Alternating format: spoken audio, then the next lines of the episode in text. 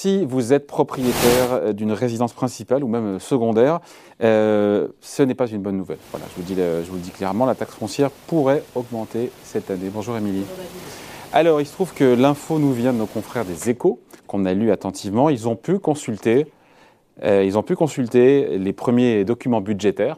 Et c'est assez intéressant parce que quand on regarde effectivement ce qui, ce qui attend certains propriétaires, il est possible que dans certaines communes, euh, les taux de la taxe foncière augmentent. Ah, donc c'est une bonne nouvelle. Et le journal, en effet, David a eu, euh, a eu accès à des rapports d'orientation budgétaire, des budgets dits primitifs ou encore des délibérations, des documents qui pour l'instant n'ont rien d'officiel mais qui donnent quand même une tendance, David. Le levier fiscal risque bien euh, d'être actionné par les mairies, des mairies qui, on le rappelle, n'ont plus d'autres leviers fiscaux depuis bah, la suppression de la taxe d'habitation. et pourtant, Émilie, l'an dernier, les communes avaient plutôt eu la main légère. D'ailleurs, on a eu l'occasion d'en parler, je me rappelle. Eh bien oui, en 2021, effectivement, la taxe foncière n'avait augmenté en moyenne que de 0,3%. Donc c'était quasiment indolore, mais ça ne vous aura pas échappé. C'était quelques mois après les municipales. Donc forcément, une période où il ne se passe quasiment rien. En revanche, c'est bien connu, l'année suivante, les communes se rattrapent. C'est donc bien ce qui risque de se passer euh, en 2022. Bon, à quoi faut-il s'attendre?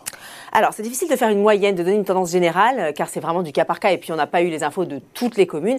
Mais si on cite par exemple un exemple assez emblématique, bah, la ville d'Annecy, euh, qui prévoit une augmentation de sa taxe foncière de 1,5%. Le maire écologiste fraîchement élu se justifie en disant qu'il n'avait pas le choix, que c'était, je cite, pour maintenir sa capacité euh, d'investissement.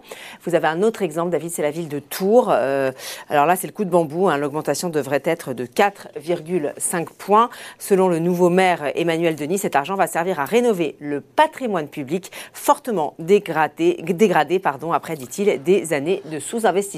Alors, troisième ville qui va voir sa taxe foncière augmenter, euh, c'est Strasbourg, et pas qu'un peu. Hein.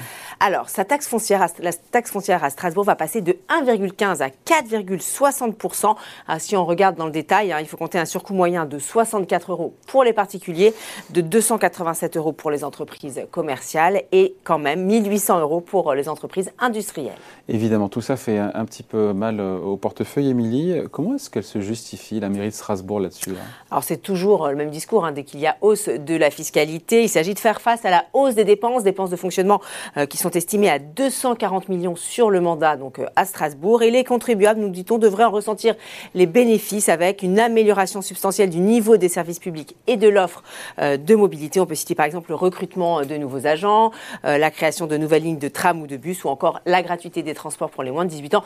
Pas sûr en tout cas que ça suffise à faire avaler la pilule de la hausse de la fiscalité. En tout cas, la mairie promet que ce sera la seule hausse du mandat. Bon, il y a un vrai sujet aussi pour les, pour les communes, c'est la flambée des prix de l'énergie. Eh bien oui, hein, on le sait, hein, l'augmentation des prix de l'électricité a fait exploser le, budget de l'éclairage public et du coup, certaines villes sont tentées d'augmenter la taxe foncière. Ah. Alors on parle de villes de moins de 100 000 habitants. Euh, par exemple, la, la, ville de La Garde dans le Var, euh, sa taxe va augmenter de 2,5%. On peut également citer Mouveau dans le Nord où la taxe va carrément grimper à plus 9%. Euh, des villes qui ont par ailleurs prévu de réduire l'éclairage public la nuit, donc pour faire des économies. Bon, est-ce qu'il y a quand même des villes où la taxe foncière ne va pas augmenter? Mais oui, alors euh, c'est effectivement le cas de Nice, Paris ou Toulon qui restent stables pour la 22e année consécutive. On peut également citer Le Havre, dont la taxe n'a pas grimpé, n'a pas bougé depuis 2009. Mais même dans ces villes, David, on pourrait avoir des mauvaises surprises à cause eh bien, de l'inflation. Et voilà, et là c'est là que je vous dis que je vous vois venir un petit peu, Émilie. Euh, ça influence, il faut le rappeler, l'inflation influence les bases locatives qui servent de calcul euh, à la taxe foncière.